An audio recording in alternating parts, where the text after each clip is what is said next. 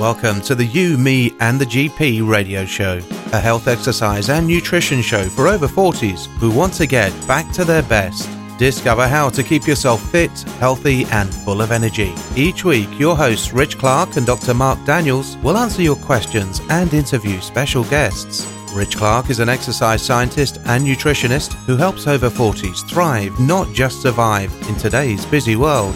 Dr. Mark Daniels is a practicing GP with 25 years' experience. He's had notable success with his patients using simple dietary changes rather than medication to provide improvements. Living in Wales with their families, they see the effect poor health has on people on a daily basis and how easily it can be turned around. Sit back and enjoy our tips and advice. Hello and welcome to what I think is, let me check, episode 30 of the You, Me and the GP podcast. Building up a bit of momentum. I'm here with the doc as usual. Yeah. Uh, yeah, yeah. Everything all right, Paul? Yeah, good. And yourself? Yeah, all going all right. It's been a beautiful sunny day and uh, life is good when the sun is shining. You know, life is good when it's not, but yeah, it's great to live in Wales when, when it's really sunny. It's nowhere better to be. Yeah, I agree. Um, I we've got um, four questions to go through, but I've just been kind of doing a bit of housekeeping, and I wanted to go uh, and let everybody know some decisions that uh, executive decisions that we've made.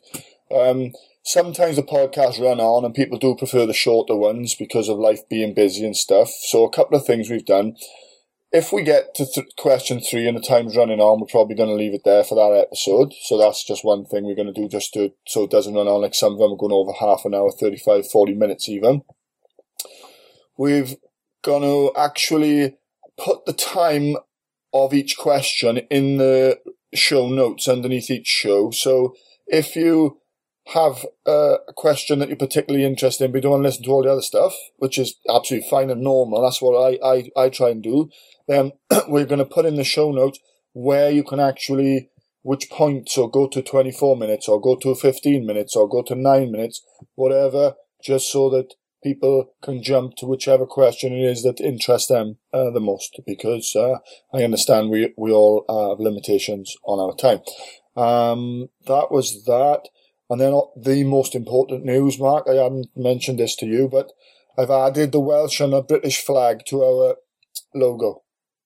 Right, sounds good. And it's just because on iTunes we're getting a lot of exposure, and I feel that we've had so many comments and contact, if you like, from expats, if you want to call them that, all over the world who enjoy for some strange, twisted reason. There's some weird folk out there in the world, but they enjoy hearing our local accents. So um, I I thought that wouldn't uh, kind of go amiss there. So um, yeah, we'll we'll we'll see how how that uh, goes. But um, you can check the new logo out on iTunes and on the blog. It's all been uh, changed over, or should be by the time you hear this. So without further ado, first question for today from Rosie.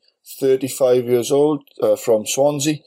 Why do I get dizzy in the mornings? I have a nine month old son and I'm up sometimes three or four times in the night. I get really dizzy in the mornings. Any ideas? Mark? Oh, that's, that's not an easy one, is it? No. How, how old is she, sir? She's missed that. thir- 35 and has a nine month old sort of thing, you know? Is it, is it her first child, do we know? Um, I know Rosie and it's her second. Right. And her first child is, is, is quite recent, or is it a long time ago? Uh, like, uh, I think under five. Under five. So she's, she's not a new mother, uh, as in, uh, never had a child before. She's, I mean, not being horrible to Rosie, but she, for, for having babies, 35 is starting to, to get a little bit older. I mean, we were designed to have children at 17. Not that I ever recommend anyone to have a child at 17 this day and age, but we're, our body's designed to have children young. So, you know, as, as you get on, I mean, an elderly primate, which is a, a person who is having their first child, that primate is the first child, the, the, um, the average used to be very young. And now, if you're at 29 or older, you're called an elderly primate, which sounds a bit scary, doesn't it? You're elderly at 29 if having children. That was my wife. And we had Louis. She had Louis at 37, I think. That's right. I mean, a lot of people having their children in the late 30s. It is more difficult.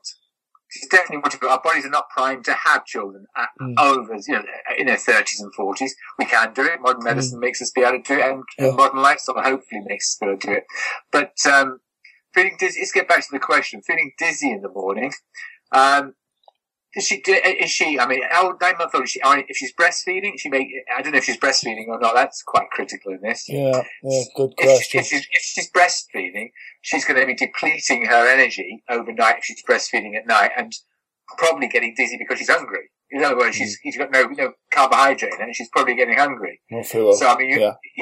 you're eating for two. I mean, if she's not breastfeeding, it may be a sleep thing.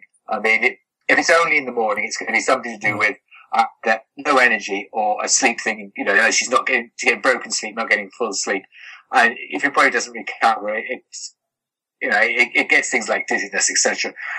If you're dizzy in the morning, it's not you know an old person.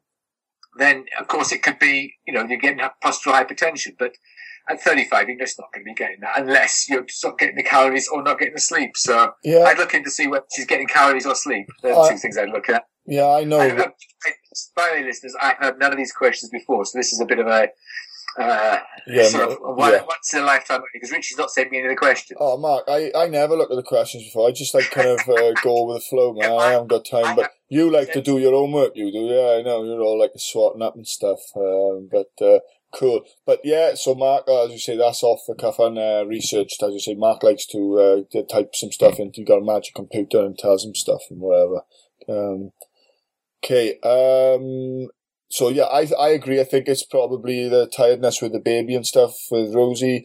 Um, but um, I, I just I don't know some people who are just they're dizzy people, and women are more low blood pressurey if there's such a word as obviously blood pressurey, but they are more on the low side, women, and um, they can suffer from these little bits of dizziness more. But you know, obviously, why it's uh, for her and it's come particularly now in the mornings, I, I haven't got a clue. But um, I have found over the years that women are more prone to the dizziness than than the chaps, and um, I always ask this question, like you know, have you ever actually fainted? Because they're always like, oh, I feel faint and I feel dizzy and I feel like, say, have you ever like fallen over or have you ever, and like very, very rarely that they actually, you know, so it's, um, it's sometimes, I'm not saying it's like in their head, but it's like not as severe. It's just a momentary thing. Um, like you yeah, said, it's a good excuse for her to get her partner to bring her breakfast in bed. Well, and now th- there we go. So yeah, it's a perfectly um, serious case of dizziness, and you need to have breakfast in bed brought to you by uh, Johnny, who is her husband. You'll love that if he hears that now. Oh, great! He won't paint my house now. Johnny, you've dust my paint. That's gone. Cool. Right. Next question, dear Rich and Doctor Daniels. I have had a skin infection for over nine months without knowing it. Uh, the first doctor I saw just said it was acne and sent me away saying it would go away. I recently saw another doctor. She gave me antibiotics after me. I had been uh, telling her I'd been scrubbing my back and cutting out bad food from my diet and detoxifying my liver. It was only getting worse. Three weeks on the new antibiotics and my skin is almost better, but I now have scars on my back. My question is, will the scars disappear or is something I can do to help? And how can I, uh, how can I catch a skin infection in the first place? I do use sunbed during the winter months once a fortnight. Can you catch one from there? Okay, how old is this person again? Sorry. Um, it doesn't say. I have probably. Well, I don't know if I've got his his age, but I haven't written his name down here either. Okay. Um, I'm sorry, wh- whoever this is. I'd have to go back through my emails, and I don't want to start clicking because people whinge when I start clicking the keys the, the, the, bottom line here, it, it, it, let's assume it's acne, all right? I mean, it, may or may not be acne. Acne is not something you catch, right? It tends yeah. to be the more oily skinned people who get acne. I mean, eczema and acne don't tend to get together. Some people get it, but it's rare because eczema is the illness of dry skin and acne is the illness of oily skin, if you see what I mean. Right, opposites. Opposites, yeah. If he's detoxed and his antibiotics have cleared, cleared up his acne, he, and he has got some scarring, the scars will fade. They, they, may always be there, but they will fade and certainly not cause a problem. The the other thing is the so the, the, uh, it, it, could have been acne then, and not a skin infection because he's saying he thinks it's a skin infection. No, I mean, if, if, or is it acne in an infection of the skin? It is, it is an infection. It's going to oh, right. So it's the same bloody thing then, really, right? It is the same thing, yeah. Acne okay. is, is, a type of infection. Okay, um, right. The, the, thing about acne is it's, it's, you can't catch it. of antibiotics rather than short courses. And you won't catch it. It's, it's comes from within. It's because the, um, the actual sebaceous gland gets blocked up and then it gets inflamed and then infected. So, so he hasn't caught it off a sunbed or anything like that, actually, right? Sunbed, sunbeds. I mean, I don't often say sunbeds are good, but sunbeds actually do dry out the skin. So, of course, they will help acne slightly, not a great deal. I wouldn't advocate people with acne going on sunbeds, but it will not be the cause of his acne. Mm. If the if the if the antibiotics work, when you first said this question, I thought, oh, this is going to be a fungal infection because often people who have long-standing rashes, often they're misdiagnosed as um, skin infections when in fact they are fungal infections. So, but acne scar is not going to be a fungal infection. It's probably going to be acne. If he wants to look it up, there is a fantastic resource for any skin complaint that you ever could uh, have.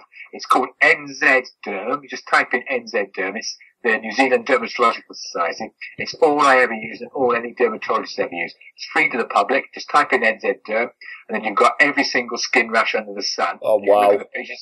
There's some there's some awful pictures in there. You can get some real sort of real strange stuff, but you will be able to, you might be able to pick out what your illness is if you look at that. If you've got some sort of thing, and certainly your doctor said it's such and such an illness, it's pityriasis or something else, you can look it up and you can have a look at it and you can say, well, it doesn't look like that. Let's look at something else that's yeah, similar. Right. So it's Brilliant. a great news for anyone to look at.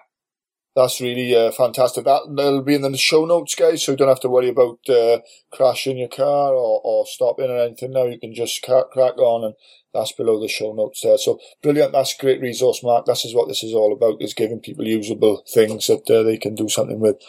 Okay. So great. Um, I bet on that site they'll have answers to all its questions and more. Why, and um, question number three. Why does my stomach bloat excessively when I eat veg? Uh, Esther, 46, Swansea. First thing I'd ask is what's she eating the veg on or with? So because the, food combining.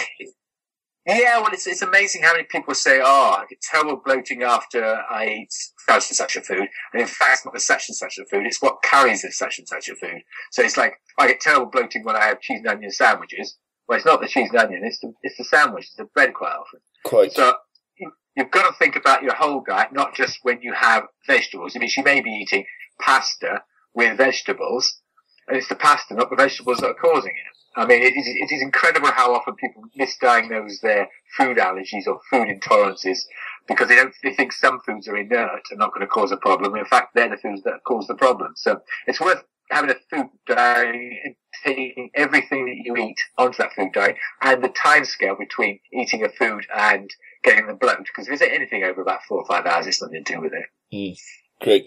And if it, you, you eliminate all those and you are having bloating excessively when you eat veg, and with that bloating also comes all the other things that come with it, like gas and, and wind and stuff like that. Then, from what I've been taught at conferences with uh, Nigel Plummer, who's been on the podcast, and you might get it on an earlier episode in maybe what, one to ten. Um, basically, he says because people would be in a conference and they'd ask the question, they say, okay, my clients start eating healthier and they get a lot of bloating and wind. And he said it can be because there's a change, a big change happening in the microflora of the gut. Yeah, so he said just stick with it for 10 or 14 days. If it's still out there excessively after that, then investigate. But don't kind of throw the towel in straight away because people are quick to attribute the negative sides of a, a diet and just say, I can't do this anymore. And they're quick to kind of use it as an excuse to give up, sort of thing. Um, so, um, yeah. I, one more thing to add. A lot of people think of beans and pulses as vegetables. I mean, we've all seen Blazing Saddles with the, um, oh, yeah. the, the, the, farming scene. But, I mean, beans, pulses and lentils do cause more wind. yeah, and, and bloat, bloating, yeah. yeah. Yeah, definitely. Okay, good. And um, that's question three. This is good. Uh, number four. Hi both, uh, loving the show. I have a bit question about cramp. I'm competing in various touch rugby tournaments this summer. I was in one of those last Saturday. It was a real uh, good laugh.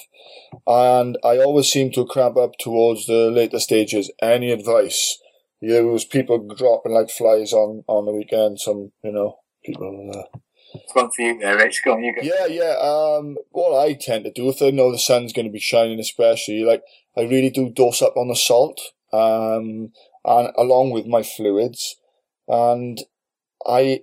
I, I don't. It's it's a cramp at that stage in a tournament. is is a combination of salts and dehydration. So you know, it's just the, dehydration, uh, and, and you've, you've you've kind of starting to kind of go a bit twitchy there. But yeah, I just dose up on the good salt the day before and on the day. Uh, so I even put a bit of salt in, like if I got a two litre bottle of squash, I'll put probably a good half a teaspoon of salt in, in with that. And it doesn't make it taste salty. It just takes the edge off the sweetness. I use like uh, rocks squash, which is like, you know, preservative and all aspartame free and all that. And get a bit of that if you can, or some orange juice or whatever you want, a bit of salt to taste uh, a really good pinch at least um, per litre. And that's what I do because that will increase your blood volume and that will increase or decrease your likelihood uh, the muscles are going to um, lose their salts. But don't just drink plain water because you will be flushing the salts as you're peeing through the day. And I actually in the tournament, which is a joke, a bit on at times on Saturday. The you know some of the things in the tournament, like the refereeing and some of that, it does spoil these things. Although they're there to raise money for the club and to sell beer, that's the that's the reality of these these tournaments. And there was people on the piss when they were playing. Um, so you know, can imagine by the semi-finals and the finals, people have had a few cans, sort of thing. And um, yeah, it's you know, it's well, it is what it is. It's born in touch rugby, and uh, that's it. You know, uh, people who have been up there and played the game know know the crack, and uh, you know it's uh, anything goes sort of thing. And uh, I certainly let my hair down and uh, uh, shout in at a couple of the referees there, but. Um, yeah, I'm sure I'm not their favourite person, but like I, I really care.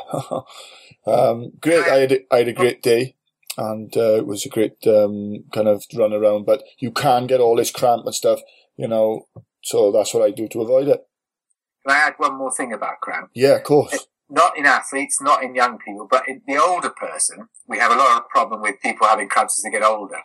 And unlike the younger person, it's not salt depression; it's actually fluid depression. They don't get hydrated enough. Mm. And there's a lot of people who are on quinine, which they, no one should be on quinine, by the way, because it's as, as they get older because it causes heart uh, arrhythmias. Right. But quinine has been used for a lot of time for um, for treating cramp. Basically, if people come in saying I get cramp, I tell them drink a pint of water before they go to bed. Yes, they may have to get up to go to the toilet, but it stops their cramp at night. It's for the older people. So yes. if you're an older person, listen to this. Drink a pint of water to get off your quinine tablets. Yeah, good. And uh, yeah, as you say, it, you know, it, it's it, it's an extreme of anything. So like the body, if you drink a pint of water on the head, you'll pee out a lot of it. So you should drink half of a pint and then sip the second half. Absolutely. Yeah. You'll uh, absorb a lot more. So little things like that for starters. But I'll tell you a quick story, and this is the last question anyway. We've got a couple of minutes on the timer and our new rules of keeping it short. Um, but my mate went to uh, Lanzarote Ironman a week early, um, keen as mustard. He's ex-military, prepped up, you know. Um, covered all his bases um, as they do these Iron Men. And anyway, he's gone there a week early. Cut the long story short, he's slamming the water down all week, and he has managed to flush the salts out of his body. But of course, he didn't manage to find this out until three miles from the end of the run, after about 11 and a half hours, where he pretty much collapsed and went and had hyponatremia and he had a coma. He was in a coma for three days then. Um, so you can flush a lot of salts if you over egg the water. So just necking it down, um, pint after pint, last minute, uh, before sports is what I'm kind of going to. So like on the morning of a game, like drinking two liters can actually be counterproductive because you might actually pee out two and a half liters. So you're actually half a liter worse off by kickoff time. You're better off to drink one pint of like a nice isotonic and you make it yourself, half juice, half water, pinch of salt in a pint of water, and you can drink that, half of it on the head, and then sip half. That'll do far better than anything. And my top tip for being hydrated, I nearly forgot this, and that's why perhaps doing these off the cuff, I do uh, leave behind some things of my uh, uh, information, but high water content fruit. So oranges, satsumas, grapes, kiwis, any fruit that's really kind of melon and all these sorts of things. These fruits will keep you hydrated uh, really, really well. And um, I was given this tip by an air hostess um, on a flight. I used to go back and forth the States all the time when I was young. And I used to take a little net. I don't even know if you're allowed to do it anymore, but I used to take a little net of oranges or satsumas with me on. And if I'd eat them on the way across, I wouldn't be dehydrated at all. And she said the fruit, and it's just the balance between the fruit and the, the sugars is just a really good hydrator. And I've since had success with it with sport and, and things. So that's always good. So that's, uh, nearly forgot that one. All right, Paul? Yeah, good. Yeah, yeah. Great. Okay. I, I, I hadn't nodded off with you going on now at all. Yeah. I'm still here. Yeah, good man, good man. Don't lie. Okay, great. So that's that, everybody. Um, that's all for this show. We are cracking on. We will uh, speak to you all next week. Please keep sending the questions in. It's nice that we don't have to go scratching about film and stuff. Keep sending the questions in. Really important. Don't be uh, afraid. If you've never asked a question, ask a question. Obviously, you know the rules. If you've asked a question and had it answered, please leave us a review. Uh, diolch yn fawr, as we say in Wales, and see you all next time. Bye from me. Thanks. Bye from me. Thanks, Mark. You, Me, and the GP radio show is intended for general information purposes and is not meant to diagnose, treat, or cure any disease. It is not designed to provide specific advice, and anyone with a medical problem should seek the advice from their own doctor. Please note, we accept absolutely no responsibility if you turn into a fitter, stronger, more energetic, and all round better version of yourself. To get the show notes, just head on over to richard-clark.co.uk.